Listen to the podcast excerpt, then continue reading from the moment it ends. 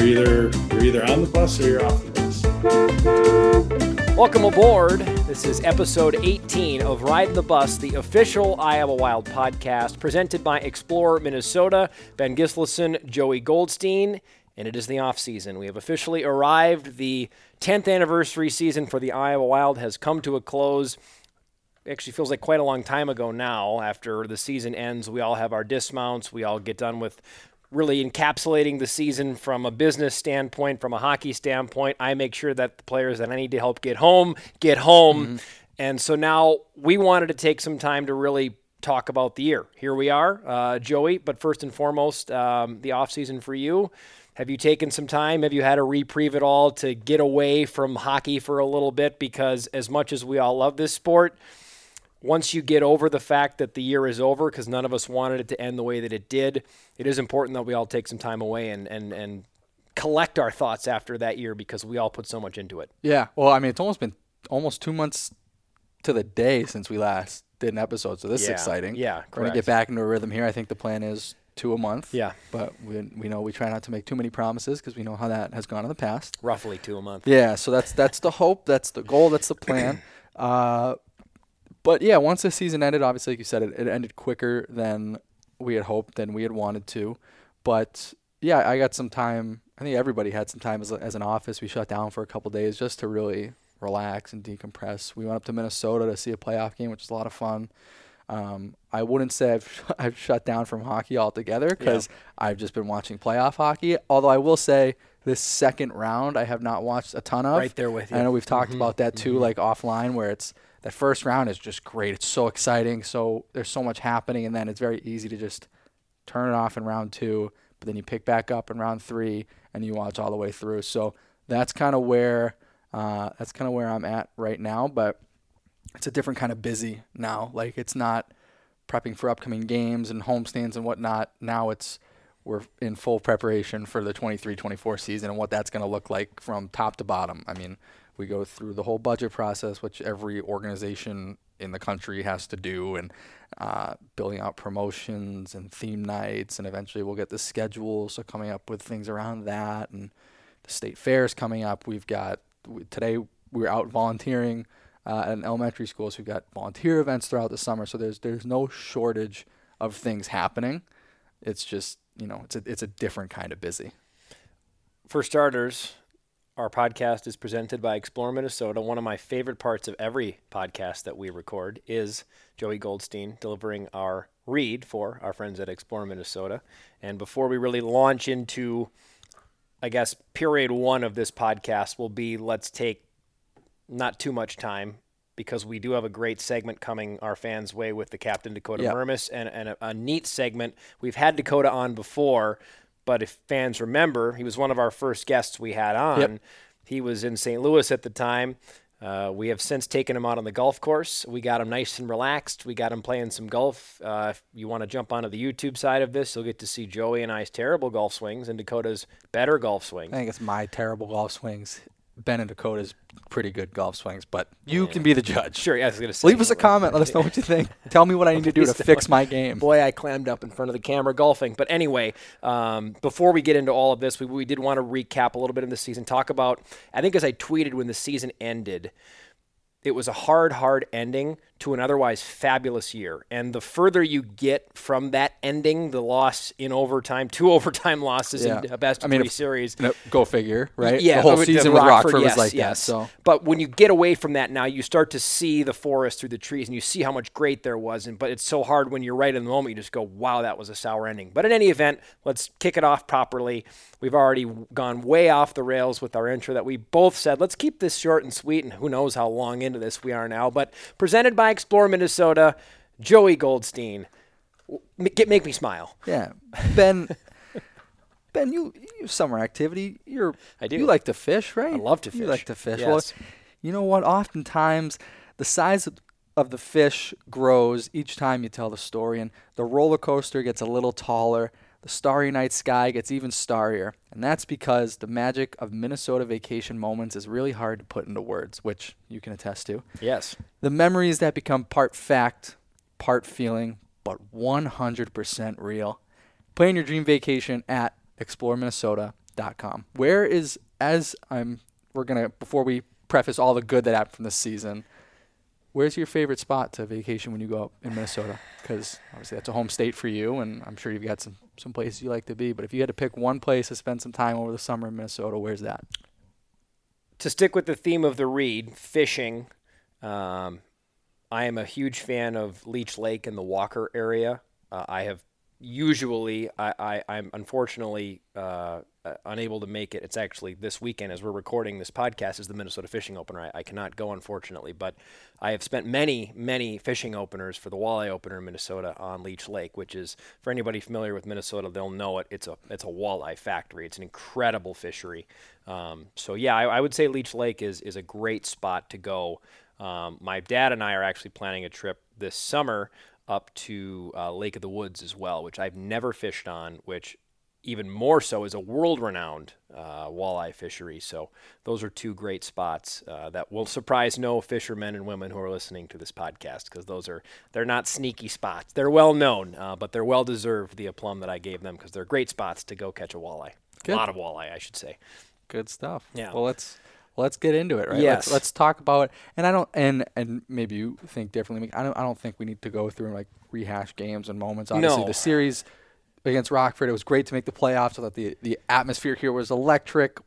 It's it's unfortunate we couldn't, you know, have that run a little bit further, but only one team can win every year. That is what it is. But there was a lot of good from this season, both on the hockey side and on the business side.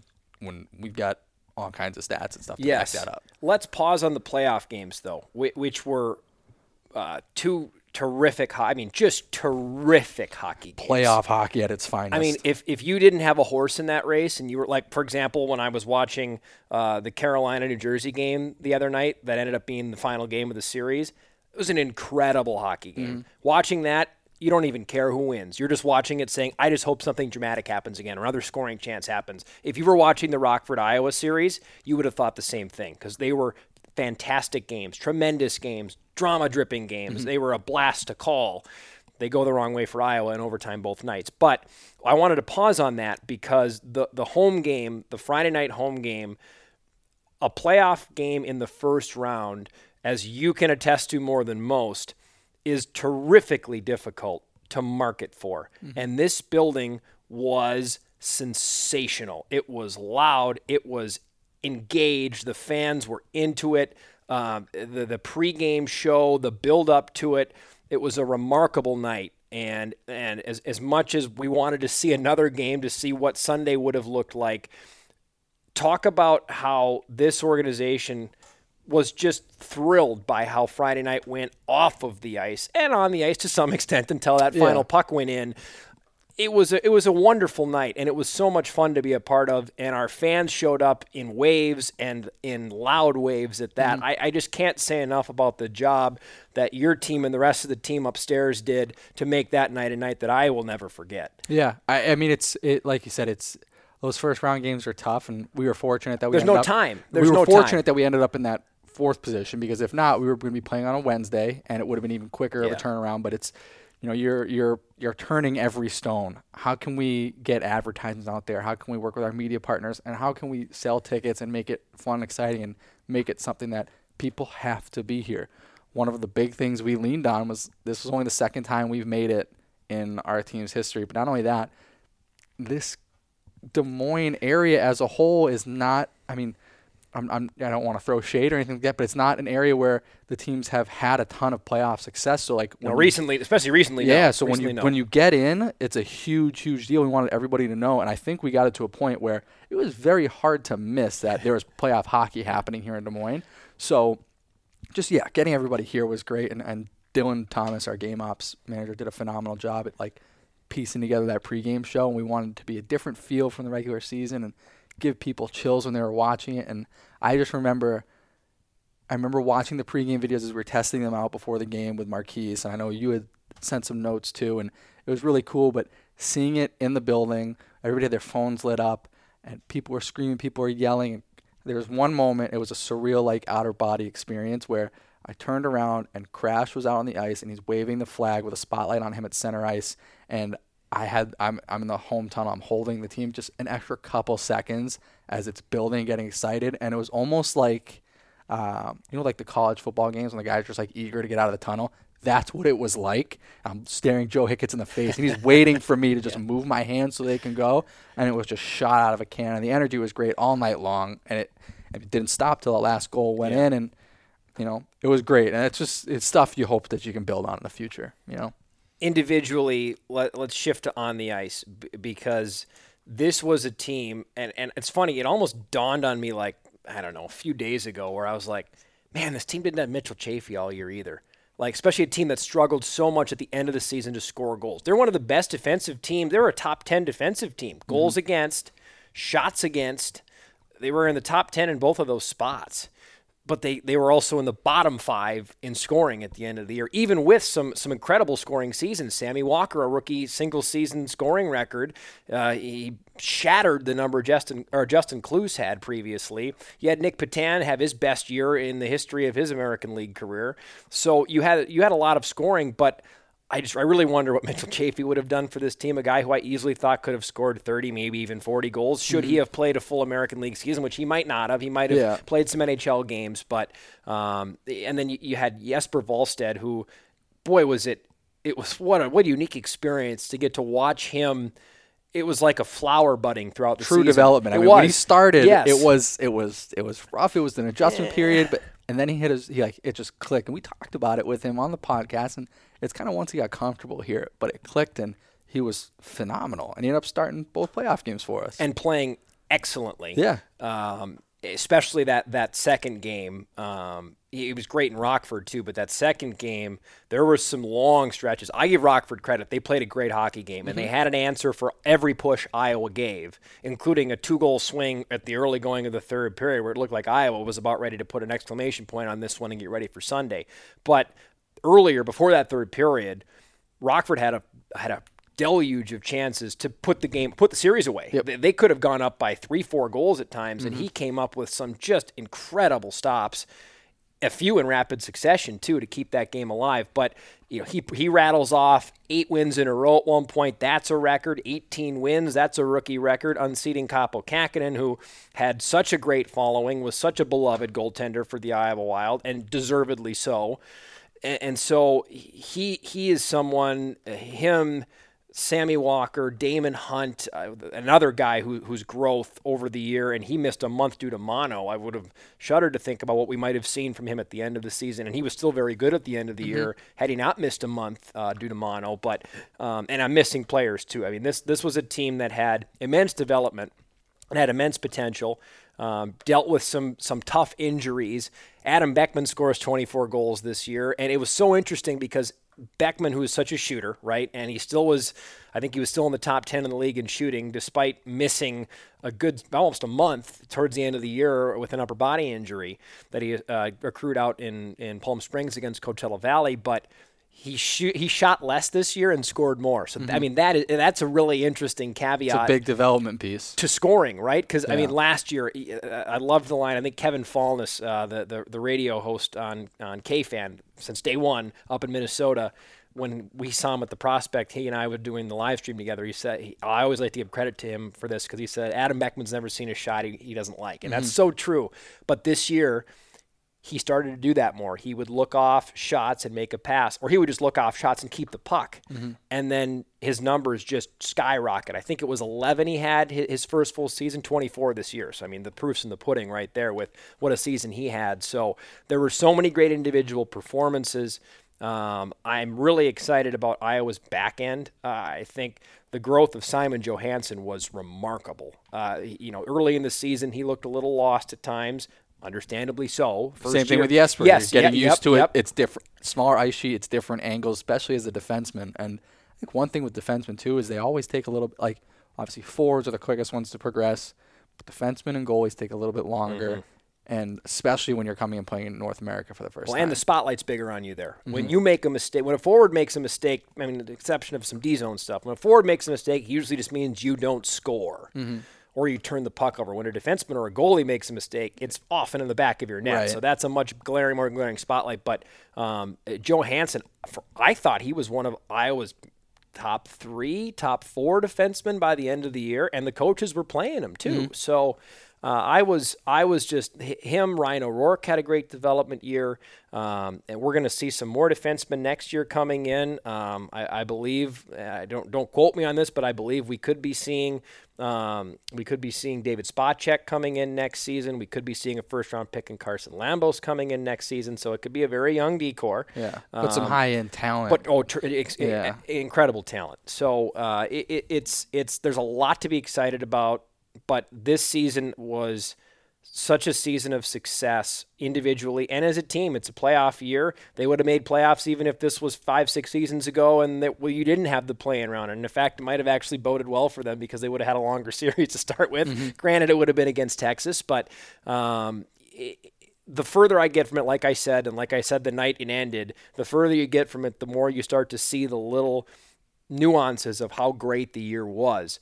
And also, how exciting the future is. It's it's it's a little bit of an unknown future now, um, as fans well know. Uh, Tim Army, five seasons with us, no longer with us. Um, he he has not been renewed for his contract, so that will mean a different regime, a different look, um, and it'll be interesting to see what that means. Um, you know, for my money's worth, Tim always treated me extremely well, and, and I wish him and and Nolan Yonkman, uh, as well as Nate DiCasmirro, they were a great crew. And and but that's hockey. That, mm-hmm. That's how it works, and especially when you're not hired by a GM that takes over that can happen at times. So um, Bill Guerin did not hire Tim Army, so maybe Bill wants his guy coming in. Again, I have absolutely zero idea for the reasons why yeah. that they moved on, but um, that's how it goes. So it's hard to see change. I know Tim was very beloved here, but on the other side of that coin, it's exciting because what does the future mean? What does the future hold?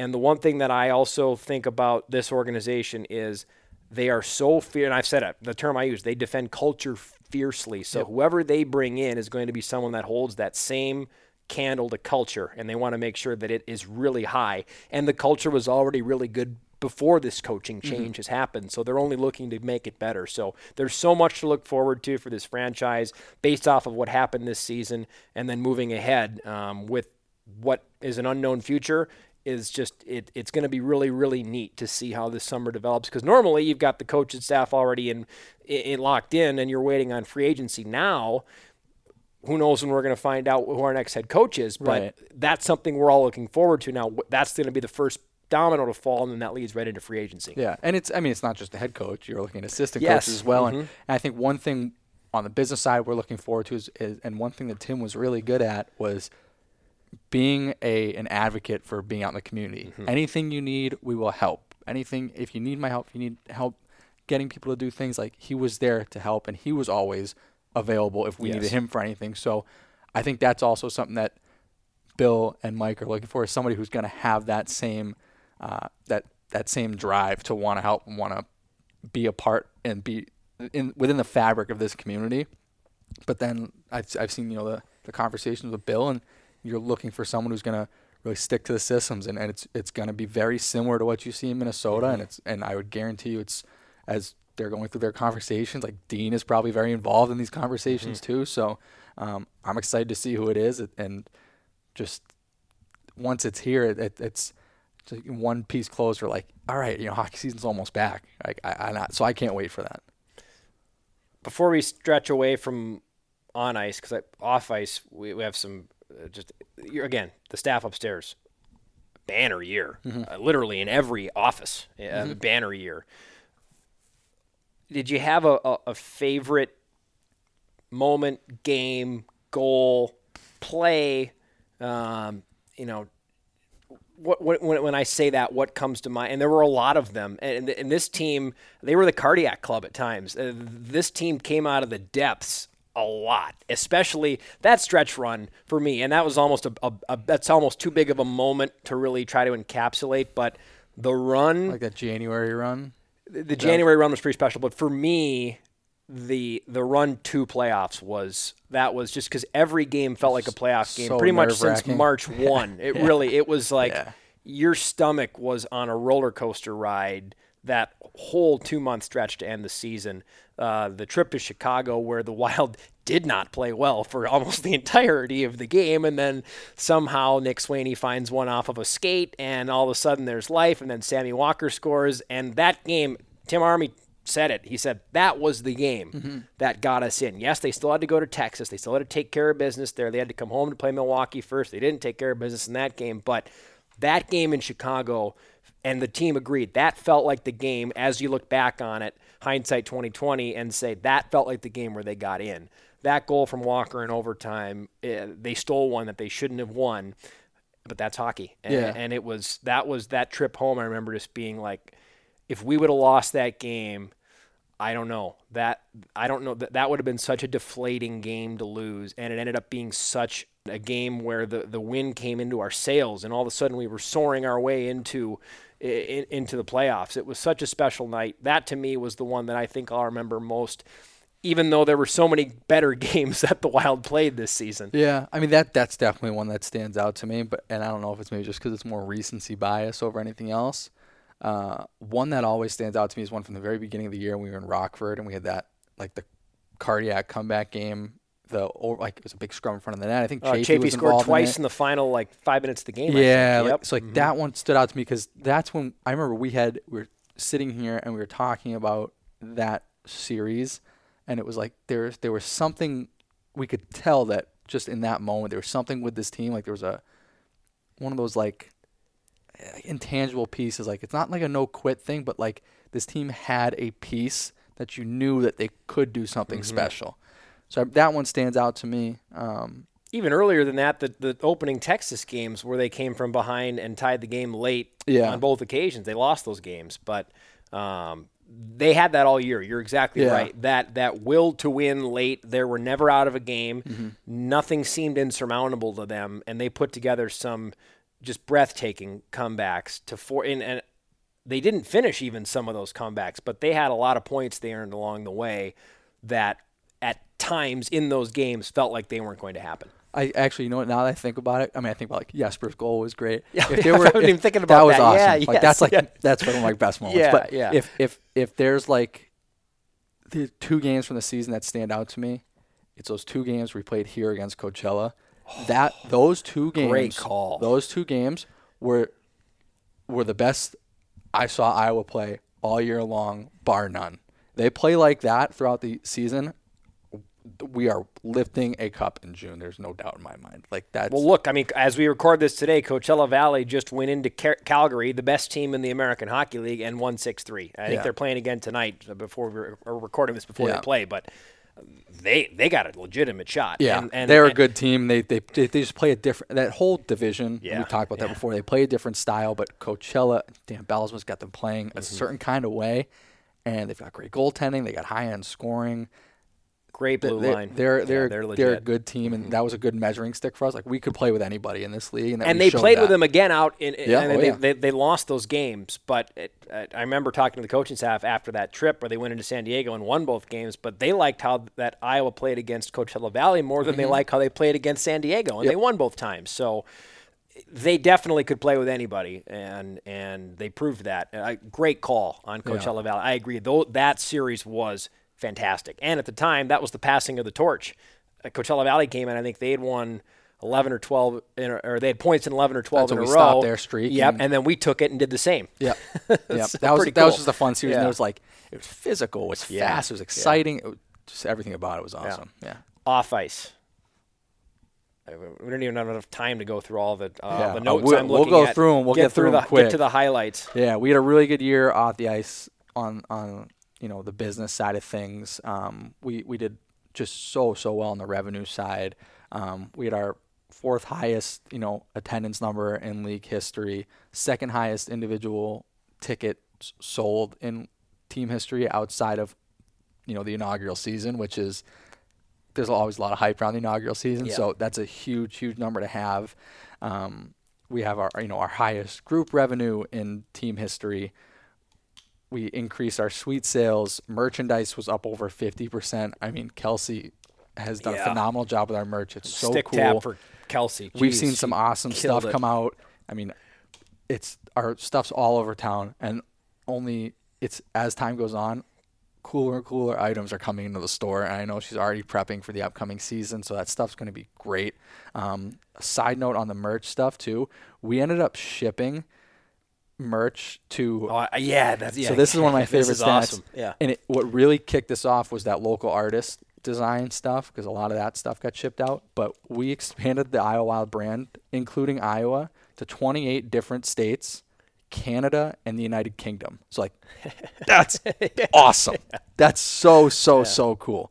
Because not everybody can say in the American Hockey League that you're shipping to half the country and overseas. So that's pretty cool. Um, you know a lot of con- concessions were great sponsorship was great our media coverage was phenomenal Yeah, Alec, Alec did a great job. I mean, we the- credit crushed that number there. compared to last Yep, year. yep. social media Jess Dunham did a great job. Our engagement was way way way up over last season. Our our audience grew over last season. TikTok was something that blew up for us throughout the season. So if you're not following us on TikTok go do that. Um, and- TikTok? Yeah, you're gonna Ben Ben tweets from a What? rock, um, and Flip then phone. yeah, there you know our videos. I mean, Marquis been putting out stellar videos. The the amount of people watching our videos and just the quality of our videos that's gone up. Our email contacts have gone up. We had the highest single game revenue game in organization history. The night of the Russell Dickerson concert. So like there was In a some, snowstorm, by the way. in- that, yeah, it could have been higher. snowstorm. Could have been higher. Should have been higher. Yeah. Yeah. yeah. So like there were, I mean, I'm, I'm trying to see if there's anything else that I might be missing, but those are some some pretty pretty crazy. I mean, the, the merchandise number was a single season revenue number for us. Um, yeah, I mean, we and we just we kind of just blew past um, anything that we were hoping to do. We everybody exceeded expectations. So there's a lot to be proud of upstairs, and I know I speak for everybody up there when, despite it ending earlier than we all wanted to, everybody's very very happy with how this season went Yeah. from a business perspective because everybody did a phenomenal job, and it it makes all those long hours, those nights, those weekends, the holidays, puts it all into perspective, makes everything worth it. a phenomenal way to encapsulate the first 10 seasons uh, Mm-hmm. of, of the Iowa Wild here in Des Moines. And it just, it, it, it what a launching pad into the next 10. Uh, year 10 was uh, as we look ahead to year 11 now. Um, uh, before we get to Dakota, none of this, those numbers, um, none of the records on the ice is possible without the fan base. And just I have to say thank you now, and, and we, we we've thanked fans in numerous different ways since the season has ended. But since since I know we obviously our fans listen to this podcast, um, I it, just every season I've been here. This is my third, um, and one was weird shortened COVID year, but um, I just I'm continually blown away by the passion, by the engagement, by the hockey knowledge too uh, of our fan base. Um, and the kindness too. That that it really is. It, it's such a midwestern feel, uh, which is is I, I love that about our fan base. They're so engaged. They're so knowledgeable, but they they do they outpour love towards us, and, and I hope that we reciprocate that in all of our different um, our different facets that we that we work in within this organization. It, really was a year where I just walked away thinking, what a phenomenal fan base we have. Yeah, they're, they're great. I, I love, you know, I know people, have, I've, I've seen fans of the season. Then when, when you and Ben talking about, when are you guys going to get back on, get back on the bus, start talking again? So, Ben Brotherson, I know you're listening or watching. So, here's your little shout out. But I love, you know, hearing just, just the, this, there's so much excitement about the stuff that we do. And, and even this podcast, like, I know Ben talks about it a lot. And, or I, I've, Susan Appler is someone who comes up and, and loves it you know, aside from you know my parents who obviously listen, but like uh, our fans like hearing this stuff, and it's it's reassuring for us as we're putting this on. But Nice to not just be talking to yourself on. yeah, yeah, but no, it's it's. I mean, we we did a lot of fun things this year. I think fans found it really exciting, and and I like hearing feedback from everybody. You know, I I want to know what our fans like, what they don't like, so we can make things better, do different things. So, um, but yeah, the support's top notch. Whether we're winning, you know, for, or whether points in 14 games, or whether we're on a skid like we were at one point in March, these people, you know, they never once wavered Yeah. and uh, the support's always there, and it came out in full force for that Rockford game, and, and hopefully they come out in full force in October when uh, we kick off the season, whenever that is.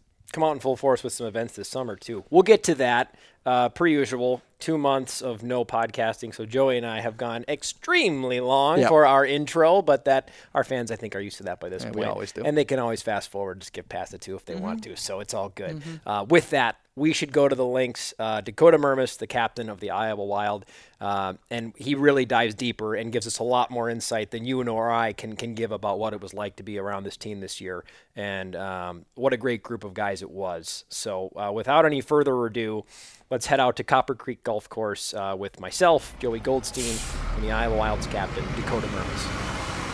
On to period two, and onto the golf course we go. Uh, we have our first recurring guest now, uh, Joey Goldstein. Oh, yeah, we've been waiting Yeah, that for a we've been waiting to, to really usher in our first recurring guest, uh, Ben Gislason, Joey Goldstein, and the Iowa Wild's captain from the previous season, uh, Dakota Mermis. And Dakota, we, we figured no better way to encapsulate the 10th anniversary season then to sit down, well, sit down on the golf cart, also play some golf with the captain.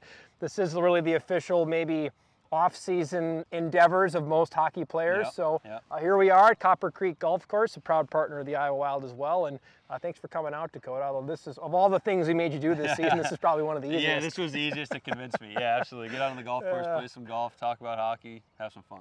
Well, uh, without any further ado, I think we're going to hit our opening balls here. Joey, uh, what are your expectations for today? I know Dakota's talked up a big game. He said he's been playing a lot since the season's been done. You know, two kids at home. He's got tons of time to go play golf. you get out Yeah, yeah, yeah, yeah. I uh, my expectation. I was telling Alec before we got out here that I was just hoping not to lose many golf balls. So he's, we might have to put a counter to see how many I do lose. I didn't bring many with me, so if I have to go and stop and roll around to go to the clubhouse to get some more, just If that's the might have to competition, then this will be a fun race. yeah. How many balls uh, each of us will lose? too? I would plan on it. Yeah. Alright. Okay, so we'll do a ball counter today. We might have to. Okay. Yeah. Who's got honors?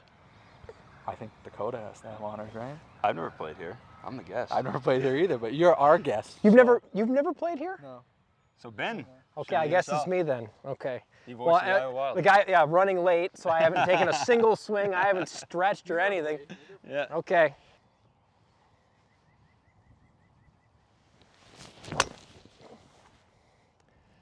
That's why he was late because he was at a different range.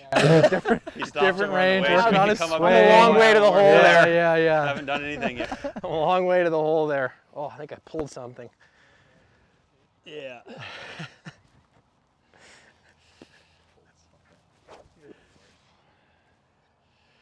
Plenty of room over there. Plenty of space. All right. Good Good. cart golf too. Good. God, I should have gone first. I should have gone first. Just get it out of the way. Well, will he go one swing, one lost ball? Let's see. There's lots of options around here. This is a tough starting You're hole. when they putting flip. just- we're, just on lot. 10. Yeah. Second hardest hole in the course. Technically, this is on the, uh, one because they're on the flipped us here scorecard, today. Which you put me in charge of the score, which I don't love because math is not my thing. But Well, we all know it's not mine. Yep, that right, might be one. one for one. Yeah, you might beat me actually. I might get lucky. It might bounce out. Surprisingly, I didn't even hear much going into the woods. Oh, I heard it. Yeah, I hit a Okay. tree. Yeah. I think you actually might have hoped to hear some wood. If not, you're going to be in someone's yard back Yeah, there. no, that Are we one's. giving him a breakfast ball? Yeah, I think we got. Yeah, we, yeah, we got to Oh, give him a breakfast. All right. Yeah, he, you see how he lingered. Give him a waiting for it? chance to He's kinda- potentially lose a second ball on his second swing. He was waiting for it, kind of lingered there at the tee box. Are they going to give it? Listen, I don't need breakfast. I don't need any extra shots. We'll try it again. Blame it on the microphone pack on your back. It, it, your weight's off. That's Like true. your, Yeah, this your, is a- your weight displacement. There's a wire coming right up under my arm, and it's. Yeah, we do have wireless mics, so we did get lucky on That's this a one. nice We really gave you the uh, we gave you the, the worst of the microphones. fine. Understandably so. We're all right here. Just shovel shovel crap at Joey. You're Not gonna as find good. that one. Not as good. You'll find that one. Yeah, okay. That's what, when you Let's go. Okay. when you hit the ground, when you on the way swing, it doesn't help. The bright lights are on. I'm nervous. You really swing him. I heard Mitch Balmus is pretty good too. I, yeah, I've heard, heard he's I really not, good. I've not seen it live, but yeah, he may, uh, from what it sounds like, be the best golfer on the team. I think he's like a two or three handicap is what I heard. which is that's pretty good. Can I blame it So on Goose? last time I checked. I would take that. You had a chance to really digest the year yet? I know life has been busy for you outside of hockey. Yeah. But I would say, yeah, digest it in parts. Yeah. You know, obviously, like you said, it's been pretty busy from the time our season ended. It was, you know, not four or five days later that we welcomed our daughter Tatum into the world. So the last two and a half weeks have been, um, you know, have been crazy. Obviously, with a 16 month, 17 month old, uh, and a new baby, and then obviously kind of planning uh, how to move our family back home to St. Louis. It's been crazy, but yeah, I've certainly digested, um, you know, the good parts and, and the bad parts and everything in between a little bit. So it's been good. Does it feel like more of a success the further you get from losing in the playoffs? Do you see the forest through the trees the deeper you get? I remember thinking when that night ended in overtime, both of those games were just tremendous hockey games, you end on the wrong side of it. Do you remember thinking like, man, like that sucked, but as you distance yourself, you look back and go, you know, it really was a good year, a really good year. Yeah, it is. I mean, you got to definitely, you know, the end goal is always to win a championship at whatever level you're at. And, you know, you certainly feel a lot of disappointment when that doesn't happen, but, you know, then you think back that it's you and 31 other teams uh, that are feeling that way. There's only one team that's going to reach their goal at the end of the year. So, you know, you certainly pull a lot of good parts, um, you know, as you look back and things start to settle in a little bit more. But um, obviously, you want to learn how to go a little bit further because the further you go, it's just not only from a professional standpoint, but just from the amount of fun that you can have playing in playoffs. It's just uh, it's great. So you always try to figure out how to how to push that even further. Want to see a real show? Watch the watch the putts on I got here.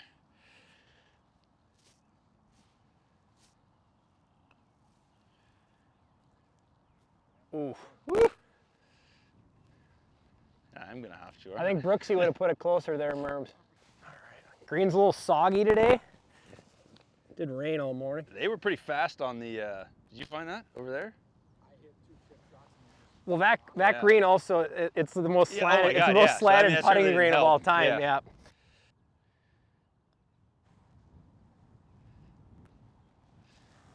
It's a lot of meat on the bone. I was gonna say you might have been better off leaving it short like me. I know.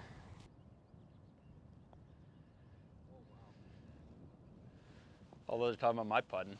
Look at that.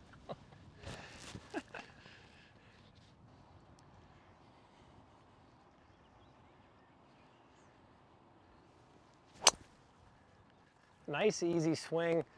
Plays the bend. Out there. Hmm. Okay. It's the trick. Slow hmm. the swing down. That's what hmm. we're talking about. Slow the swing down. Wow.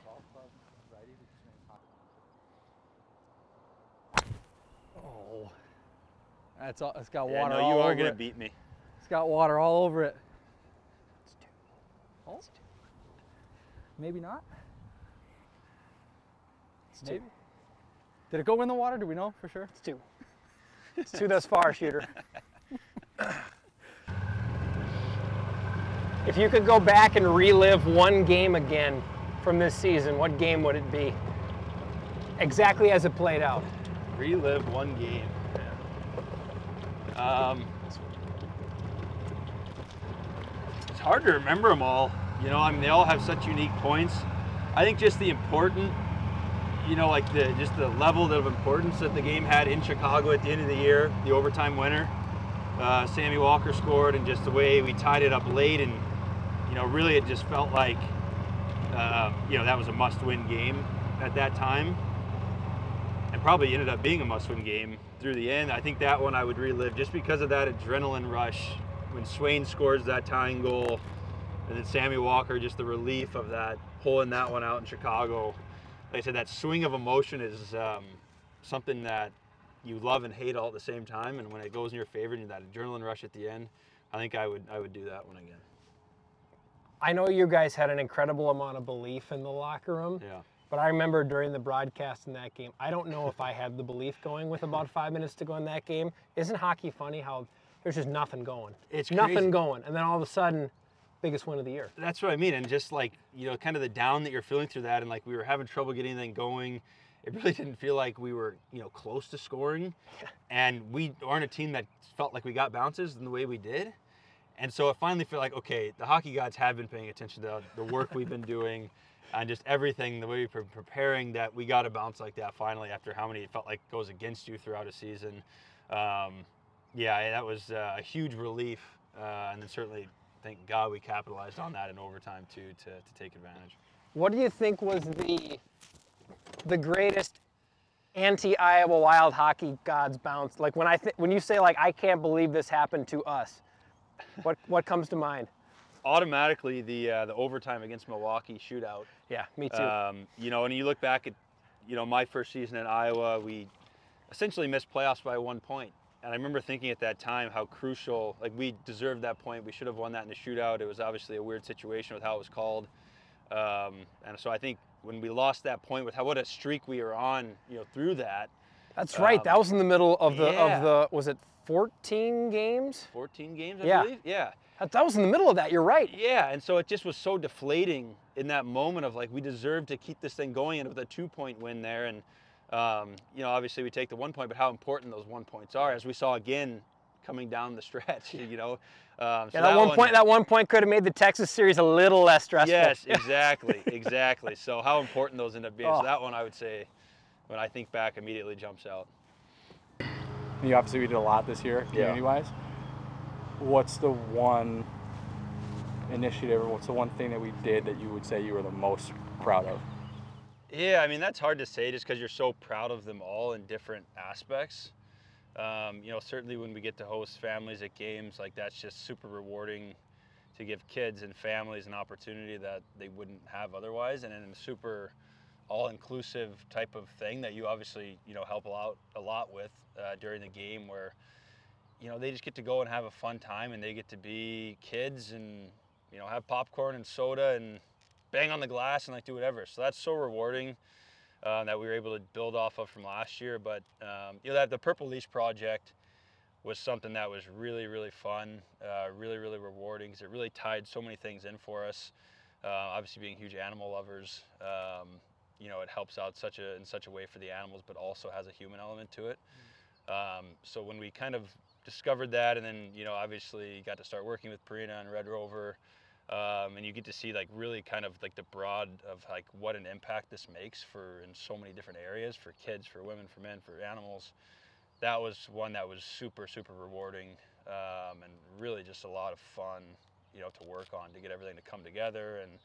Uh, you know the ups and downs of like the sticks are here, they're not I here. was gonna say I'm gonna have to tell, that story Yeah, because yeah. we need to get that out there because Yeah. that I love those really niche, strange minor league hockey stories, and that's one of them. Yeah, like yeah. For some reason this doesn't happen in the NHL. and I don't know why. 'cause it- they ship the same, they're ordered the same.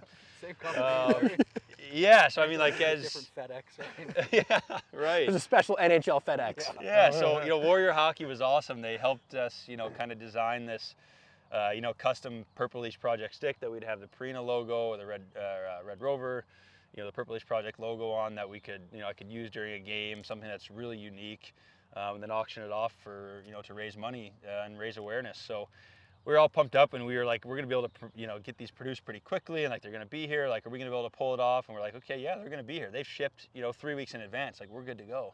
You're laughing. And uh, yeah, and they were overnight shipping. And then the next thing you know, it's two weeks. It's like, okay, where are these sticks? And UPS is being kind of weird about it. And then we launched an investigation. We're gonna try to find them. There's some bad weather. They were in Louisville.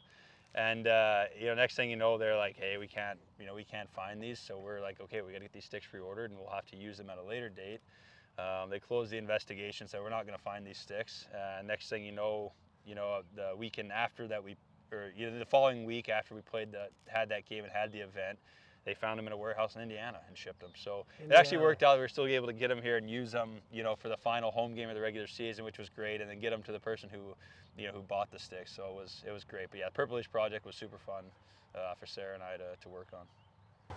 That wasn't the only shipping issue that we had, right? We Yeah. had, As part of that. yeah, we had, I don't know, a thousand treats from Purina show up. Yeah, I think it was that- 600 bags. Yeah, they were supposed to show up, and uh, they weren't there the day of the game. We scrambled, but then we ended up finding it, and I, I can't like over exaggerate enough. It was just a massive pallet with 600 bags of bacon bacon strips, and you took probably half of that pallet home with you. So I think you're like stocked up for the rest of the summer Yeah, at so- least, right? I mean, I looked at it, you know, and Purina, like I said, had being such great partners for us to, to do this with. I mean, they were just so generous in what they had sent, and like, we're going to join us for the game and, you know, give out, you know, not only treats to the dogs, but bags of treats to, to dogs and, and, uh, and their humans. So, um, yes, when we found this, like, well, how can we, you know, still put these to use? And uh, you know, we volunteer at shelters and different stuff. So I'm like, well, we'll still make sure that these get used in the right way. So obviously left some to, to use for uh, promotional stuff with the wild and.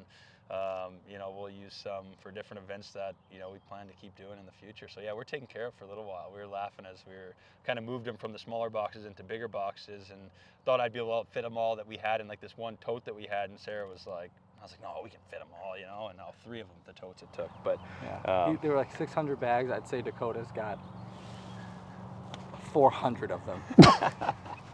the rest we've got, come check us out over the summer at any community appearance we will have. yeah, thank. Purina. Yeah, they uh, they took care of it well, and like I said, just how generous they were in the partnership to, to raise awareness for the Purple Leash Project too, that they are constantly working on. So, um, yeah, that was to double down on the uh, the shipping with that. Double down. Yeah. If you had to pick, if you had to give us,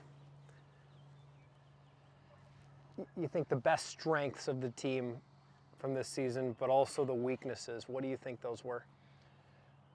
I think the work ethic was always there. Yeah. Um, you know, I think we worked as hard as, as any team. I don't think there was ever a doubt in um, the effort being there. Um, you know, so maybe some of the weakness was just a little bit of inexperience, you know, and there's no way to get experience without getting it. So, um, you know, at times, obviously, it felt like it was a struggle to score. Um, for whatever reason, here or there, like it was just a grind to get goals and that certainly makes it hard to play when you give one up and you know it's going to be an absolute grind to get one. And like I said, it stretches. You know that stretch we had post Christmas to All Star break, that wasn't the case. You know, we could score goals. Yeah, but exactly. yeah, exactly. We got a little scoring from the defense uh, with single digits, and um, yeah, no, I think wink, nudge, nudge. yeah, career year. Yeah, we'll take it. It was after uh, Fred and Rose uh, wanted to donate money to the uh, food bank for every point. I heated up, which was nice because I could have gone skunked and That's some. Yeah. yeah, exactly. I didn't want to do that. Look at Goldstein stepping right into the box here. He wants, he wants this. He wants. Yeah, just get No, rid no, of no, the no, ball. no. Dial it in. Dial it in. Visualize the ball. Yeah. Look at this. Hang on. Good Hey. news, Joey. You're gonna find that one. Good news. Was that the 1970 top flight? It's not. No, okay, it's too bad. Yeah. All right. So, you guys have Brooks, but now you have a new addition to the family. Yeah. How how has that been over the last you know couple weeks now? Yeah, it's been great. Uh, we didn't know whether we were having a boy or a girl kind of going into it. Um, Sarah kind of had me convinced that Brooks, or that we were going to have another another boy just because her pregnancy was so similar. So uh, it was a, a cool surprise when uh, she came out and um, she's Tatum's added such a cool just dynamic to our family now having a boy and a girl. And um, I didn't realize how much I would enjoy being a girl dad until she was born and how excited I'd be. Because you know being a boy dad was all I had known at this point. So it's been awesome. It's been certainly uh, busy but feels like we were much more prepared this time having done it before Sure. for a newborn and everything that brings with that. But Brooks has adjusted well, you know, awesome. We didn't know, obviously, with him being so young, how curious he'd be or this or that, but he's really done well with her too, which has been fun. And how have the dogs been with the new addition? The dogs have been great. They're just status quo. I, we've thrown so much at them, and they're uh, Kaiser six years we've had them, and Charlie four with all the moving and everything. I mean, they're just used to about everything at this point. So, yeah, they've adjusted well. Kaiser and Brooks are still playing ball pretty much 20 hours a day, and um, yeah, and Tatum's hanging out, and Charlie's loving hanging out with Tatum. So it's a, it's a cool. It's the whole uh, dynamic of our family now. It's pretty it's pretty fun and pretty humbling, I would say. Busy craziness during the day when everybody's up. Yeah, oh yeah. When everyone's up, especially that morning shift until Brooks goes down for his nap, um, it's there's some chaos and there's toys everywhere and there's you know and then you add into that that we're you know planning a move back home and starting to pack stuff and this and that. It it adds a, a crazy element to everything. Have you had any of those like, it's the middle of the night, and you're, you got Tatum in your arms, and you're walking, you're stepping on Charlie and Kaiser's toys, you're stepping on Brooks's toys. Has that happened yet? No, not yet. Luckily, like at the end of every night, once Brooks gets to bed, we've kind of get in the habit of his, at, at our place here. I mean, our living room is a play area, so um, we get everything kind of put away and organized so that doesn't happen because certainly there's times where I'm carrying Brooks up to bed and um, you know I don't see the, the puzzle piece that's on the ground uh, that I step on it and immediately you know it just buckles your one leg. It's not Legos, so Legos hurt the step Um, Yeah, I mean I'm sure the Legos will be here shortly. Um, he'll be into that before long, but yeah, we, we haven't hit the Legos yet. What What does the summer look like for you now that you know the season's died down? Both kids, families in full swing. You guys are heading back soon. What do things look like for you during the off season? Yeah, we'll head back to our. Uh, we got a house in St. Louis that we got after my fourth year pro to kind of have a home base. Um, so we'll head back there. It's where my family is, where my wife's family is. Um, you know, all of our families there. So yeah, we'll head back there and um, welcome Tatum to that home. And I don't know, you know, it's just a lot of staying busy, obviously with them and getting my training in. Um, you know, around that. Uh, like it, even last summer with Brooks, like it, it just looks different. Like gone are the days where it's like, yeah, I could be at the gym for sure at nine o'clock, and um, so actually I have a weight room at home, um, which makes it pretty flexible, where I can, you know, kind of plan my day around the nap. So when he goes down for a nap, and when Tatum, uh, you know, has some free time, I can jump, you know, just go right downstairs to get my training in. So kind of busy that way. And when you're doing like on ice training and things like that, who like do you skate with other pro guys? Like who are some of the guys you skate with? Yeah, we have like a decent, you know, kind of guys are always in and out a little bit, um, but we have a decent uh, pro group.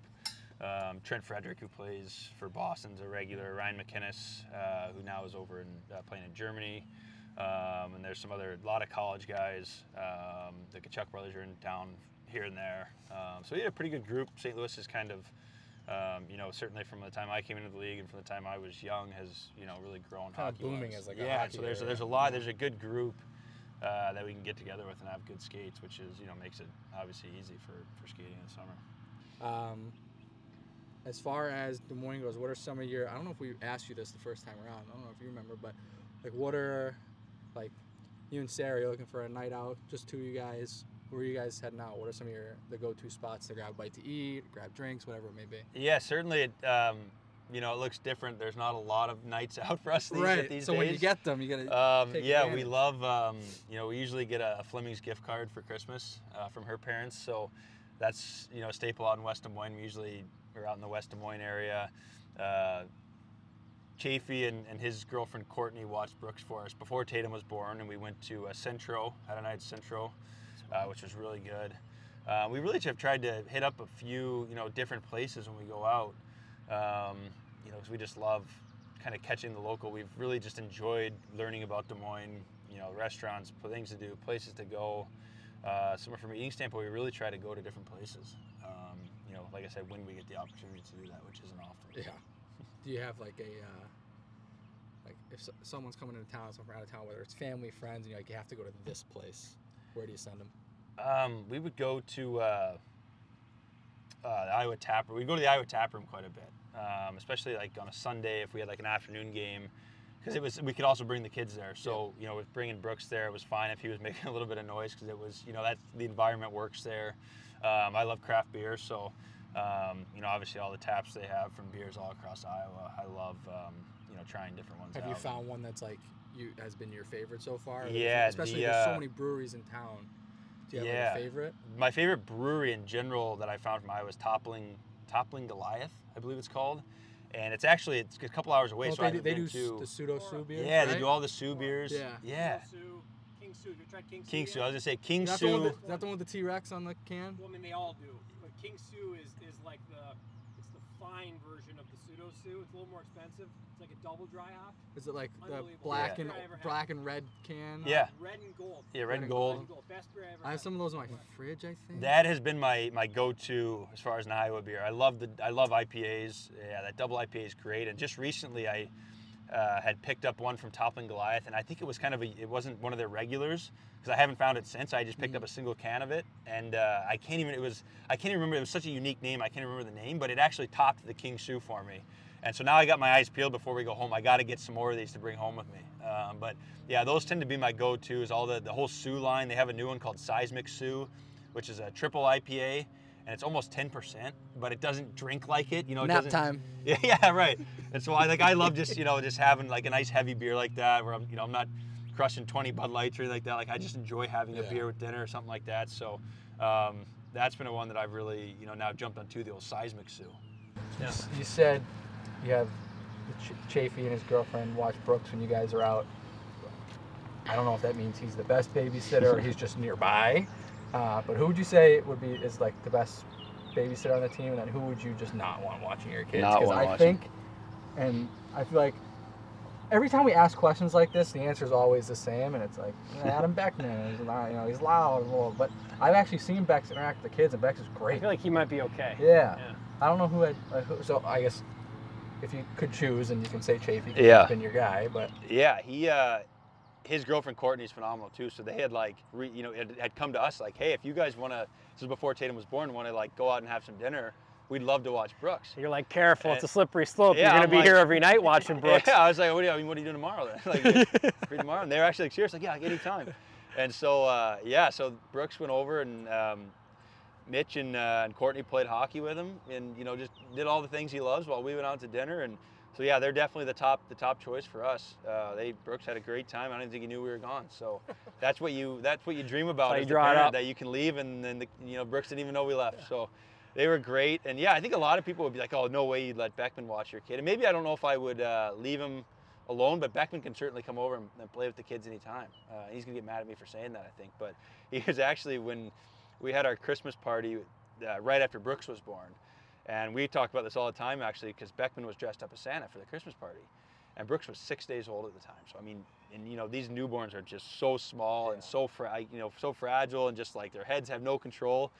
And I remember everyone was kind of like, oh, as we like handed, and even I was like, okay, am I gonna let Bex hold, you know, let Santa hold this, let hold Santa hold Brooks? And right away he like supported Brooks' head, and like, I was like, no way, you know, I was stunned. He's actually, yeah, he's, he's great with kids. Some parenting parenting instincts there from Yeah, right away. And I'm thinking, yeah. I wonder if he's like interact because he, he truly like held, you know, held Brooks's head, and like, I mean, he really surprised me at that. I was actually quite impressed with. I was kind of hoping for like the head went back. I was hoping for, I was hoping for a little bit better. around. Yeah. yeah. Oh no. yeah, no, he actually, I think everyone was thinking that, like, no, don't do it, and then. So good to uh, go. Yeah, he actually he did great. Does great with kids. No way I'd let Turner Ottenbreit watch uh, watch Brooks or Tatum. I don't think. And I think he would rebuttal that. Um, and actually, I think he did babysit Miriam one time. Or no, it wasn't Miriam. I think it was uh, Navy Gervais last year. Um, but I think what he actually was doing as he was babysitting was hanging out on the couch while Navy was sleeping. I think that was his version. that's the best part about Um, babysitting like infants is you, they're they're just kind of sleeping. Yeah, the let You 'em just kinda snooze. So uh, I'm gonna say him just because I want to give him a hard time. That uh, I wouldn't let him do that. I'm not getting hired as babysitter anytime soon. That reminds me, I remember about mid-season, it dawned on me the relationship you guys had and spent a decent amount of time as partners, especially during that stretch of wins too. Yeah. You guys were kind of like a married, an old married couple this year. Like you'd be coming out of the hot tub and he'd be griping at you, and he'd, he'd be going into the cold tub and you'd be asking him how warm he's got it because he's too soft to go into the cold. Yeah. Like that was a fun relationship to watch play out. It had to be fun to be a part of. It was. Yeah. I uh, I really like Audie and um, you know we played together almost the entire season last year. Yeah. Um, you know certainly garnered some chemistry and he's a guy that I don't think gets enough credit for you know how well he plays and you know what he does because he plays just kind of that hard role that doesn't get a lot of credit. Um, but yeah, we had a ton of fun. He's a he's kind of a uh, a comical guy, uh, just He's loud. naturally. He's loud. Yeah, he's loud, but he, I mean, just his his Purposely loud too. Bex isn't purposely loud sometimes. I think Right. Turner is on purpose very loud. He is purposely Yeah. loud, yeah, and he just he's honestly just he's so funny to be around just because of naturally how he is. With times when he's grumpy and this and that, like he's just so much fun to give, uh, you know, to give to, and um, and vice versa. He's fun to take it from Yeah. too. Um, you know, yeah, we have a good time giving it to each other, but obviously from a sense of just a mutual respect of kind of what we could do as a pair together, and then um, you know what each of us individually could do, you know, on the ice together. So it was a lot of fun getting to know him, and he's someone I certainly, um, you know have a lot of respect for as a, as a player and as a person. Ottenbreit aside, is there a most side-splittingly funny moment from the year, whether it's on the ice or off the ice in the locker room? When I say that, what kind of moments come to mind for you where just something happened? Because every team has them, right? Especially a group that was as tight as this group was.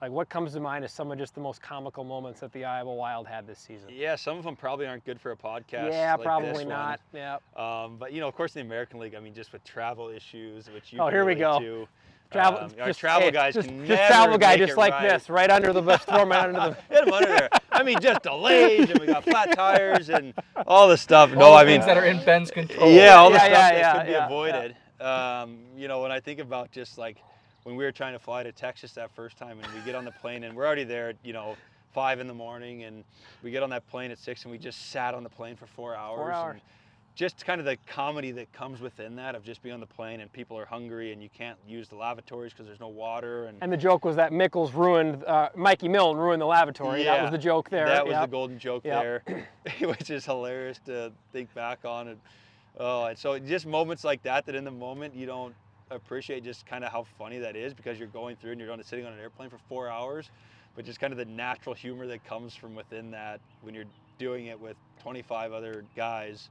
Uh, plus staff, it's like you, you know those are stories that you're like, well, add that chapter to the book, and you know Yeah. the chapter book just gets deeper and deeper. Um, like people that maybe didn't spend enough time in the American League that you know put it right to the NHL can't uh, can't look back and laugh on uh, that we certainly have to at the end of the year. Uh, I mean, uh, there's happy. actually a great picture of Ben at one point, and I don't know who has it. It's not on my phone. But Joe looking Hicketts took it. Yeah, Joe oh, I have that. Yeah. Yeah, he has Where's two my phone? I'll phones. show you the picture. Yeah, you got to get that picture, and that's got to make the podcast. Yeah, 'cause we'll, we'll get we'll edit this that was into the like pod. you know we're all giving it to Ben about this delay and poor guy's just trying to figure out how he can get to Texas and you know he's got his phone in one hand someone else's phone in the other Dan hand. Barker, our trainer. Our- Dan, yeah, okay, so Dan it's Barker's Dan's, phone. and yeah. you know he's working the lines. I mean, like just truly the life of uh, team services in the American Hockey League, just figuring out how to make it work, and certainly just steaming. I'm sure on the inside, yeah. having to deal with this not only for your own travel but for 30 other people. There I was no on hold because because I had I had to I had to make sure the bus company knew that we were going to be late and Right. that we weren't going to be able to fly out into Austin anymore. So that bus driver Harvey Harvey. Harvey had to drive Yeah. up from Austin to Dallas three hours to get us because we weren't we weren't going to make it in time for any of the connecting For flights at night. Which yeah, Yeah. I mean, just what a yeah. It's fun to look back and laugh at all the stuff that happened within that, but You can laugh now on, on Yeah. Copper Creek Golf Course. In the moment, I well, actually, I was laughing in that photo because at some point you get to a point of exhaustion and strain where you just say, you just have. to. "I have to laugh now, We or I am going to get up and do something stupid." So We're trying to yeah find whatever cracker we can in the place because we're all starving 'cause it's lunchtime. that was the now. other part when I was when I was I was handing out pretzels. Remember that? Because they weren't serving pretzels anymore, and I went back and I was like, because Kaiser's like, "Get- "Get the guys some food," and I'm like, "Okay." So I go back. And I have pretzels, and I'm walking up and down the aisles, giving our players pretzels, and just like normal patrons of, of American Airlines are just like opening their hands out and just like, can I get a pretzel? I'm like, no, you're not getting Nope. a pretzel. Like, Nope, I'm not, I, I'm not, I'm not a flight attendant. I'm handing out pretzels to our team. Oh, and we're eating them like you know the last pretzels on earth because we're starving. Thought we'd be in uh, Dallas to get some lunch. You know, just because of Turner Ottenbreit and the way he is and his humor and everything. Um, I believe Alec changed our team picture. It Could have been anyone. I don't know who it was. Could have been anyone. But changed our team picture and edited everyone's face, every player's face, and one staff member's body to all have Turner Ottenbreit's face on it. So this picture was just 25 Turner Ottenbreits scattered throughout the entire team picture, and it's honestly Well, and it's a hard copy because it was left Yeah. in our in our locker room. That's what I said. I said Yeah. to you, I'm like, and the best part of that is I'm pretty sure because it was a picture of the picture. And so we looked at that further. I'm like, yeah, that's hard. That's been printed. Yeah, like like, that's a that wasn't like just digital file. That was yeah, a hard that's copy. That's been printed, and it actually went up in the training room for the rest of the year, and it was, it was a good laugh every single time because also Turner was a regular on the training table. Uh, he didn't. Uh, he would just lounge on the training table, so it's perfect. So this big picture of him was was right above him, which was great. Not injured, just in the training room. Just in the training Yeah. room, yeah.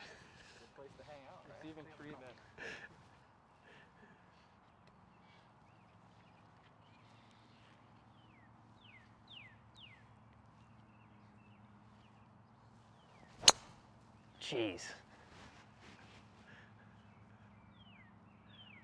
This is a clinic. This is why I never get rid of the Nike. This is a clinic. I, I changed This the is a- driver and I'm like, I just go back to it because why? Like why? Is this one of those scenarios where if the, like we're gonna get to the back nine and then we're just gonna play and all of a sudden it's gonna come on? Do you show up with the cameras? Is it- is Apparently, it? yeah. Because most uh, people are the opposite. When the cameras show up, it just it all comes apart. Yeah, there must be something to that because uh, because like I said, even with uh, you know the food bank point match, I, I mean I went on my, my best streak. You got a career year this so year. I guess maybe the pressure, yeah, is actually good for me. You had a career year this year with the point match. Yeah, with the point Yeah. match. Yeah, which was great because when they brought me, I'm like, of course I wouldn't be a part of that, but I got to make sure that I don't get skunked here, and that I don't you know leave the season with no points.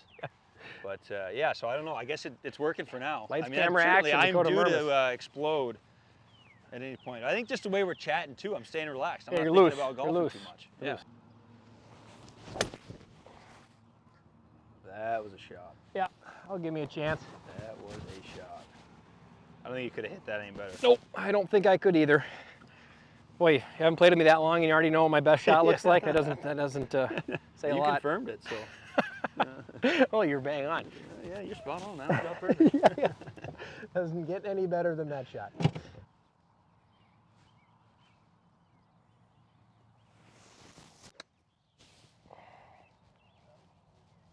Got to be enough though. Yep. Oh, Yep.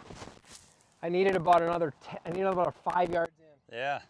I didn't have When it. that came off though, I thought that was uh, Well, that, that's the thing. alright. Well, I hit it well, yeah. but that was my concern. I just didn't know if I had the jam to get this club there, and I didn't. Good man.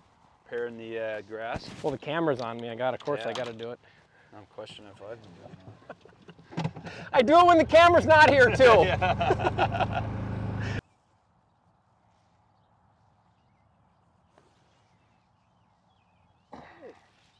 Come on. Hmm. Told you they they greased those greased those lips. Thought that was going in. There we go. Nice, go. Joey. Yeah, correct. Someone's got to hit it. That'd be mine. Thank you. Well, uh, reaching the end of our round here. Um, you know, first and foremost, tips on the golf game. Clearly, clearly, as we talked about, you, Mr. I want to walk up to the tee. Uh, I haven't played. I got kids at home. I, I think you're you're even. I think you're even. yeah, this may be. The Now, granted, we played nine right now. holes, but you're even. Yeah, through uh, like I said, yeah, we're not quite through nine, but um, yeah, this has been the round of my life so far. So I think if we just bring Round cameras my life. around, I think he's full of it. uh, I do no, too. That's Yeah, that's a yeah, I fact. know. I, You don't I've just show- never played even golf, so um, yeah, no, it's been good. Been really good. How's yours been, Joey? You've been good? Uh, well, Cameras it's don't lie. hasn't. No, the cameras don't lie. I'm not gonna lie. It has not been good. it has not been good. Um, I've lost a lot of golf balls as expected. What is the count? Two in one hole. Actually, I've only I've only lost since those first three. I haven't lost another one. Um, but I did lose two in one hole, which I was not proud of. I don't know. you, you've, you've watched a lot of my golf games. Yeah. Any any advice? Uh, yeah, you just got to hit the ball Yep. straight Yep. and long. Okay. Well. All the things you didn't do. Yeah, I'll work on that. Yeah. I wanted to ask you, we talked about it in our intro to this podcast. Uh, I had not been a part of an American Hockey League playoff game previously. Joey had. For me, that's going to be one thing from this season, even though the ending was not the ending you wanted, Yeah. but you're, you're one shot away from going to a, a Right. game three. Right. But that atmosphere that night, and especially in the American League where you don't get a lot of time to promote it, I, it was such a home run by the marketing staff and the game ops staff and the whole front office staff. And Joey told a great story. The build-up coming out, there was energy that you guys sensed in the locker room Yeah. right away, wasn't there? Walk us through that night from an experience standpoint, from the locker room perspective. It was great. I mean, the playoff atmosphere, you know, you feel it in the locker room, you feel it as soon as you clinch, and the way that we did it right at the end, you know, you give the the ticket sales and the marketing team a lot of credit because they didn't have a lot of time to sell tickets, and you give our fans a lot of credit for you know realizing that you know they had to buy these tickets in such a short amount of time that we were going to be playing, and um, yeah, I mean, you could feel it. It was great that we got the home ice and we get to come home for a Friday game. And you know, like they, I mean, they packed the place. Like it was electric. You could see how proud the, the people were to be there, to be watching playoff hockey. You know, certainly we felt very proud to do that for Des Moines, um, do that for those people that come to the games and support us so much. So that atmosphere, that electric feel, you know, obviously you hate the way it ended in overtime. You would have liked to hear that place erupt uh, in overtime and then get to a third game. So, uh, but it was so fun. I mean, you just appreciate so much um, about being a player when the fans support you that that way, um, and that we got to at least uh, give them a taste of what hopefully you know they get to see a lot more of in the future. That was the team side individually. Not only you wear a C, which you've done before, um, and an, interesting C for you, where Mason Shaw was the captain. right. You were an alternate captain, and then you get named, you know, during the season Yeah. after Mason gets his his call up full time to Minnesota. But point wise too, uh, you joked earlier on the course about you know during that great stretch run, 14 straight points. You had quite a nice point streak going on during that. wasn't quite 14 games, but you had a nice point streak going too. For you, that career year offensively, can you put together an equation? What, what went into the cauldron to boil up such a great year individually for you? I think just confidence. I mean, that's what you rely on in sports so much, uh, or anything you're doing is just being confident in what you're doing. Um, I was able to kind of, you know, being my third year in the organization, second year in Iowa, you know, you just get more, more and more comfortable.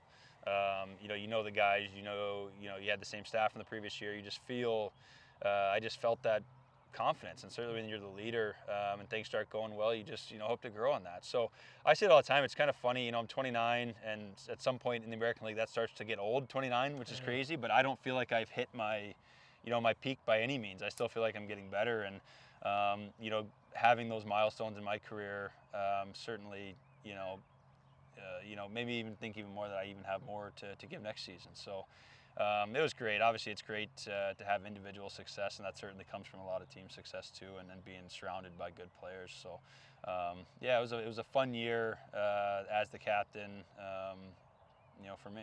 I got one final question. You got anything? Yeah, I want to jump in real quick on the, the captain piece. It's something we haven't really talked a ton about because obviously it happened right in the middle of the year. Yeah. we ta- last time we talked to you on the podcast was over the summer coming into the season. So like, what was it like for you? Obviously you've worn a C before. You've worn a letter here, leading up to this point. But you know, hearing that you were named captain of the team, like, what was that like for you? Kind of what was that? How did that all go down, basically? Yeah, I mean, obviously, like we, you know, we're kind of leading on to the, the uniqueness of it, in that you know, Shazi was named captain to start the year, and um, you know, shortly thereafter, I think we maybe only got two games out of him. You know, he got recalled, and then shortly thereafter that, we found out we wouldn't get him back, and so you didn't kind of know how that would play out. Would they, you know, elevate a letter, add a C, you know, do anything like that? And you know, certainly wasn't something that was on my radar as we approached Christmas.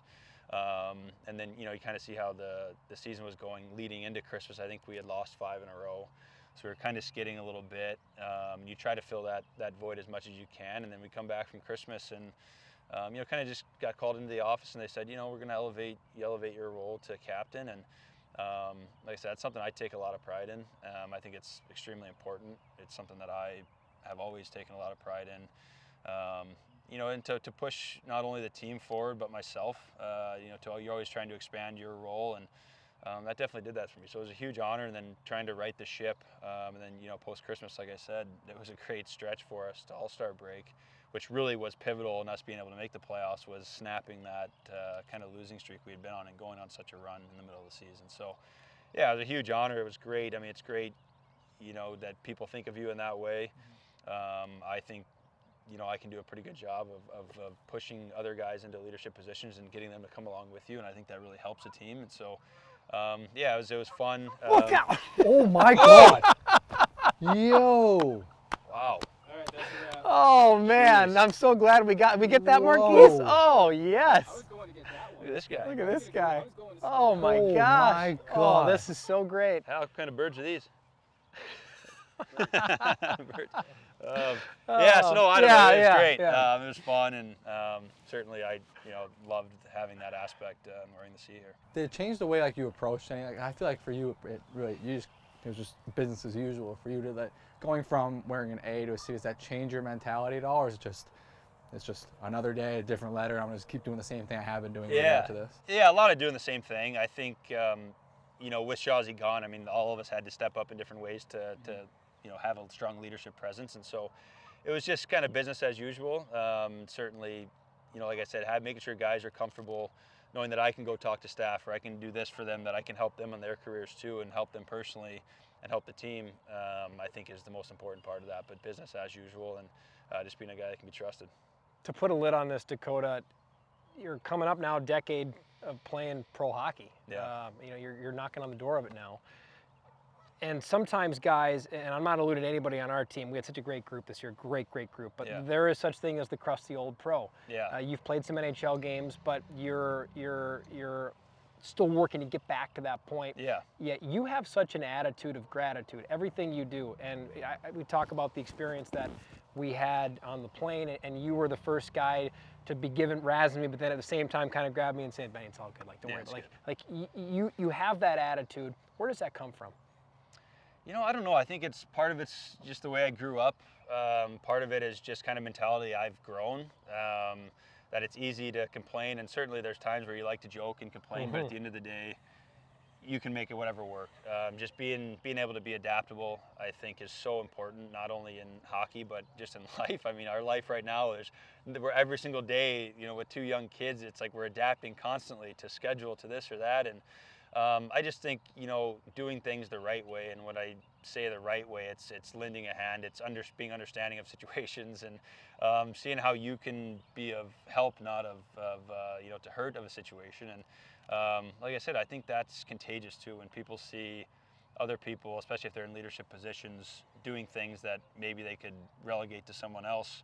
Um, I think it just it builds a culture of, uh, of you know I can I can do this I can uh, I can do more um, I can help in you know a hundred different ways so um, I think that's important like I said not only for sport but um, just in, in life in general it's something that you know it's just I've tried to carry with me uh, in all aspects This has been a blast today. Uh, we got good weather. Uh, we got some great golf out of you. We got some average golf out of me. We got, well, golf out of Joey. I don't know if we're going to put an adjective You adjective can call before it it. golf. Um, to, to, to really to wrap this, I think I speak for Joey, for the front office, for the coaches, for teammates, for everybody in the Iowa Wild organization, myself included. You've endeared yourself to so many here. Thank you. Thank you Yeah. for being who you are, and not only the player you are. As Joey will tell you all the time, I'm the first to get excited when your when your trigger's about to get pulled and your, and your fuse is about to get lit. I love it. I love it. No, we haven't. Um, but just the player you are and the person you are, uh, a big thank you for, for wearing the C and for being who you are. It's yeah, been a, thank been you. a pleasure. Thank you. It's been I've enjoyed every moment of being in Des Moines, uh, playing for the Iowa Wild, and um, it's a place that's obviously become a second home with our girl and our family here, and uh, what a special place, and the staff and players and everyone, you know, is to thank for that as well for for my end too. So we can't thank. And this was a lot uh, a lot nicer than you're asking Here me to go. do the interview at the I-80. I enjoy coming out to golf with you guys a lot more than when I'm half asleep at the I-80 trying to uh, explain what, what it's all about. face, yeah, exactly. So uh, yeah, this is great. Can't thank you guys enough. This Always a pleasure. Uh, what a human being Dakota Mermis is. What a human being uh, his wife, Sarah Mermis, is. I, I know she's on your favorites list because you were texting her so much this season about all the different things here, her and Dakota were doing throughout the community. Um, and uh, their, their two now children as well. Yep. Uh, had uh, had Brooksy along as well, but now Taylor has been welcomed into the Tatum. fold. Tatum? Tatum. I thought it was Taylor. Tatum. I never actually got like a, an alert on it. I heard him say, I thought it was Taylor the other day when he was down here doing rehab. It's Tatum. See, I knew you'd know. Tatum. So Tatum and Brooks welcoming uh, into the Iowa Wild family as well. But um, and a big thank you to Copper Creek Golf Course as well for having us out, uh, and to Marquise and Alec for being our cameramen out there. We managed to not hit them with any golf balls, so that was good. Mainly, Always a win. Mainly Alec, who we threw down uh, the fairway. He was Uh, worried about it. he was. worried about it. he was, He he was worried How about am I gonna shoot when I this and initially not emailed that hit? out, I'm like, we're gonna put Alec down the fairway to get the, the golf balls flying in, and he was instantly concerned, understandably so. But uh, yeah, we were somewhat accurate, Yeah. or at least was- accurate enough to not hit him. Yeah, it was fun, and, and I mean Dakota's great. He was our, again, once again our team nominee Yeah. for, for man of the year, and, and I will stand by him. I'd be hard pressed to believe that anybody in the league did did as much as he did with the scope that he did, despite him not winning the award. I'm probably biased, think that he should have won again, but it's it's you know that's that's not why he does things. Um, he he does things because it's the right thing to do, and he's just a genuinely caring kind of person. So him and Sarah, like as much as he's involved in things, it's there's so much that Sarah does as well to kind of help facilitate that. So, um, you know, I can only hope that he you know him and his, his agents they work through things. Yeah. They get re-signed. I hope that he comes back because he is he is the kind of leader, especially with all, all these young guys who are going to have coming in on the back yes. end. He is the kind of guy who you want showing them the right way to be a professional. I would want that person in my organization if I were making those those decisions. And there are people much smarter than me making those decisions. So I would Really? I would imagine. Really? Are yeah, they? Not a smart guy. I would. I, I'm, We've I- established yeah, yeah. that. I would imagine that there are probably similar conversations happening, and and hopefully it's something that gets taken care of because I know they love it here. And, Yeah, they and do. they really enjoy being here. It's close to home, but I, I think they've really established themselves here, and, and the fans love them too. So, uh, yeah, that was a lot of fun. one of the greatest compliments I've heard given to Dakota, and he wasn't around to hear it, but um, Richard Shaky Kraus, our equipment manager, who will be a guest this summer. I know people have asked for him, including himself. He's asked Many to be on the show many times. One time he was- asked through Crash's Twitter. It was weird, but he did ask. Yeah. um, um, but he, he and I always go to the airport early to make sure he takes care of the bags. I make sure that all of our names are accounted for and tickets are where they should be. And sometimes you get done early and you're just sitting there waiting for the players. Other times you're scrambling to make sure it's all done. Our last trip to Texas, we had some time. Um, uh, American Airlines was nice and ready for us, so we got all of our stuff done. And I was sitting there just kind of, you know, shooting it with them, shooting the breeze. And, and I asked him, I said, where does Dakota Mermis fall? And Shaky's been around hockey I mean, as we all have, but he's been around pro hockey.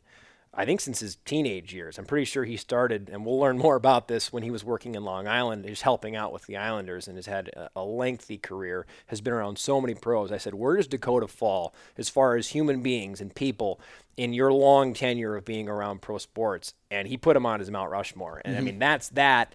That's a that, Shaky has seen uh, hundreds and hundreds, if not thousands, of different players and yet Merms is right there in the top four. So, um, and he deserves it. And I, and I, I sit here thinking, you know, if I can be lucky enough to have a career that's as long as Shaky's has been, I don't know if I'll find it. I don't know if I'm going to find many better than, than Dakota. I, I really don't. And I mean that sincerely. I'm right there with you. I don't know if there's anybody. I mean, I've obviously haven't been around as long as Shaky has. Yeah. I've been in sports for ten years, and I've I've been fortunate to work with a lot of great athletes. And but there are like you know there are certain people that stand out, and people who you you get to know outside the rink. It's not just a a working like relationship. Like I consider Dakota and Sarah friends of mine, and mm-hmm. they will be friends for a very long time. There's certain people like that throughout who I could think of and probably rattle off pretty pretty quickly, but they're I, he's like he would be on my Mount Rushmore. He's probably always going to be in that category just because of all the work that he does and like how just how much he wants to be involved. Everybody wants to do things in the community, but there's a guy. Some guys have just different elements of wanting to do more. Um, so and that's that's great. So First guest of the offseason, Dakota Mermis. Uh, we have plenty more plans to bring in um, some player guests. We're going to have our new head coach on here at some point once we Yep. figure out who that is. Um, I definitely want to have Mike Murray back on again. Um, maybe we won't take as much of a deep dive down his path. Maybe talk a little more Iowa Wild centric. Not that we didn't last season, but Yeah. um, since we've covered a lot of the bases of the, the, the history of Mike Murray Yeah. and how he got to where he got to, we were we hoping to talk to him more Iowa Wild focused. Yeah, hoping to talk to him as we get more into that. Maybe a little after free agency Yeah, kicks off. So Let's talk you know, about some of the new players a little why bit. Why are you Yep, bringing certain yep. people? Where do you see them fitting? That all that kind of stuff. Yep. Um, and then we have a few surprises too. We've got we've got a few tricks up our sleeve, some different perspectives that we think our fans will really enjoy. At very least, you and I will really enjoy. Yeah. Uh, getting these different perspectives. So, um, looking forward to a great summer of podcasting. More podcasts than we were able to kick out during the season, which is great. Um, and, and also lots of events this summer for our fans to get involved in too. And and that's another thing that. I just think uh, you, you talk about uh, Sophie McGovern upstairs, who, who is, is is on the forefront of helping out with the community stuff. Joe Picardi as well, helping out on the community side, and plenty more. Um, that's something that, that that our front office staff just does so so well. Is it's so much more than just coming to hockey games to be a season or to be a Wild 365 member, to be a Wild fan. There's so much more to do than just coming out and watching Sammy Walker score a goal, watching Marco Rossi score. It, it, it truly is such a family environment. So, what can fans look forward to this summer uh, to try to get their Wild fix while obviously all the players and staff and, and such are away? Yeah, there's plenty. Like we said, there's there's no shortage. Uh, the best thing to do to see where we're going to be and what's upcoming is visit the website, check out our community calendar that gets updated throughout the summer. Basically, as events get added, um, it's you know, it's, we got a lot of stuff on there now. It's hard to truly pinpoint like what's going to be upcoming because events get added and whatnot. But we know some of the big ones. Like we will be at uh, we'll be at Pride Fest in June. We will be at the State Fair again. Ben and I will be there. We'll be doing some fun stuff again. got We're some already, good ideas for already that. Yeah, brainstorming some ideas, ideas. for that. Um, you know, there's some summer events. I know the season ticket holders. There's a Cubs game that they're going to. There's a Barnstormers game that they're going to. Um, we're working on hopefully being able to do a summer block party. You know, it's been a while since we've done that. So a lot of fun and exciting things uh, are, are going to be happening in the midst of all of us doing some planning behind the scenes and, and getting things ready for the coming season because you've, you know the golf tournament's going to be coming back and we'll have our bowling event again and all those kind of in-season events that everybody's used to participating in. Just because those are months and months away doesn't mean we haven't started talking about those and getting those set. So there are a lot of things to be excited for and I mean we're going to be everywhere. Crash is going to be out constantly so if you see Crash, if you see our promo crew out there, if you see our staff out there, snap a picture, share it on social, let us know. We're gonna share that stuff, um, and just come say hi, come talk hockey with us. It's the summer. That's what we're looking to do. So come chat with us. Grab a sticker, grab a tattoo, grab a keychain, whatever it may be, and come hang out. It's gonna be fun. Farmers markets at some point too. We'll we'll get down to the farmers markets. I love the I'm hoping to get there this weekend, but it's gonna be great. let's put a wrap on this. Um, to, to me, this feels like the the official let's close the book uh, uh, on the 10th anniversary season. To me, um, at least from a content media standpoint, at least in my chair, um, do your best. Uh, a synopsis uh, uh, of the year in a couple sentences, three four sentences, a paragraph, if you will. Um, what will be your lasting impression of what was the 10th anniversary season of the Iowa Wild? And it doesn't just have to be on the ice either. Yeah, you really put me on the spot. That's what I do. I appreciate. I like to put people on the hot seat, Joey. Yeah, and yeah. since I don't have any players around to do it to anymore, Yeah. you're the guy I'm going to put on the hot seat. I like- all summer long. Yeah, Here we go. Yeah, well, I don't know if it's the hot seat. I feel pretty cool in this in this one, but um, I, I think when I think back on the 10th anniversary season, I see it as a success, and and like you said, it's not always just about the stuff that happens on the ice. Like we did a lot of good, you know, across the street, upstairs, whatever you want to call it, on the you know within the office and with, on the business side of things. Um, there's just a lot to be proud of. There's a lot of growth, especially. I mean, I can really speak for the marketing department. There was a ton of growth within our group. Um, everybody did just a phenomenal job this year from top to bottom, and I think we did a good job making this, um, you know, a place where people feel like they have to be when games are happening, not a place like, oh yeah, we could go there. Like, no, we have to go to the game. We have to be there. It's a can't miss moment. Like we want to be the place to be on a Friday night, on a Saturday night, on a Wednesday night, whatever it is. We want there to be no other choice in town for where people are trying to spend their time. Um, and I think too, we we've kind of I think we've taken a step too in, in terms of you know this this market in terms of the sports teams market. I think we I feel like we are the premier team in this area, the premier sports team in really Iowa. We are Iowa's pro sports team, and that's how I feel. So like I, I think it's just continuing to grow and expand on that as we push along here in year 11, 12, 13, however long that run lasts. Um, I'm excited to see where this foundation that we've laid here in my last two years that we've kind of started to lay out after the pandemic, where this starts to take off. Yeah, that's a great way to put it. it. It is it is the it's the launching pad to a new pro era. I, I think what happened during COVID, strictly speaking, on just the, the, the business pro side, not the life health side, that's that was devastating. But the pro the pro landscape, everything had to get reinvented a little bit, and it changed the way everything works here now. Mm-hmm. And so that was you know that was those were years seven into eight uh, for the Iowa Wild. Uh, nine was a little bit half COVID laden, half not a little bit because it kind of reared its head again.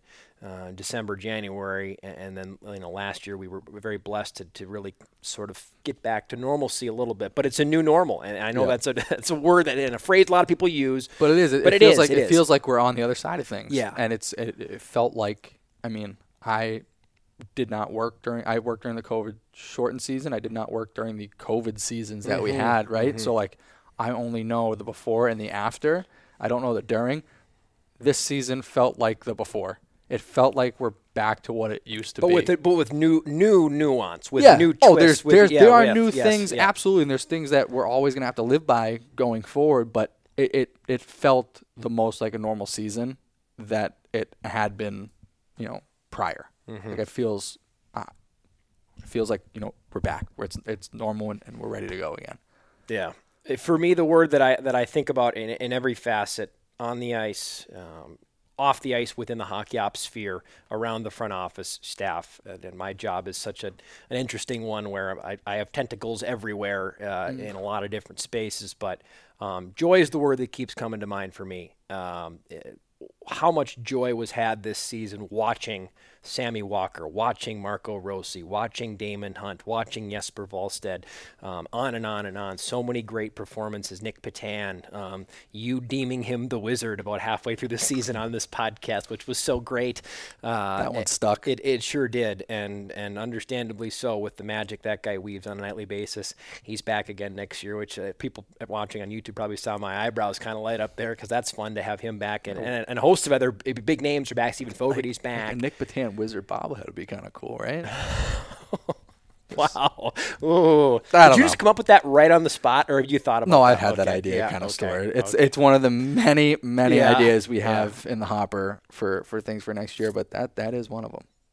Wow.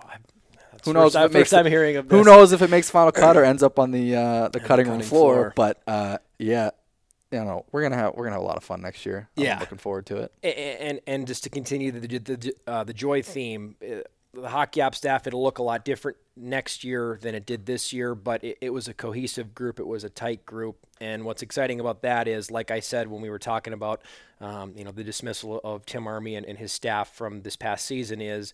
That was a good culture still. It, it- wasn't because the culture wasn't good down here. That wasn't. I, that didn't play a factor in it.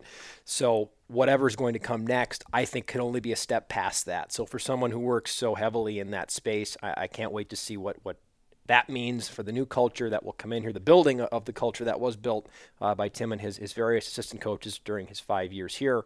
Um, and, and then upstairs, I mean, how many people this season lives touched by by the, the staff, by your staff, by by the staff upstairs, by the game ops crew, by coming out here to watch the Wild play, to be a part of it, to meet the players, to go to the events, um, just smiles and laughing and joy, and and and who doesn't need that? Uh, who doesn't need that? So, um, and that's what this team has been doing for ten seasons, and that's the plan for ten more, twenty more, thirty more. You know, that's the plan. So.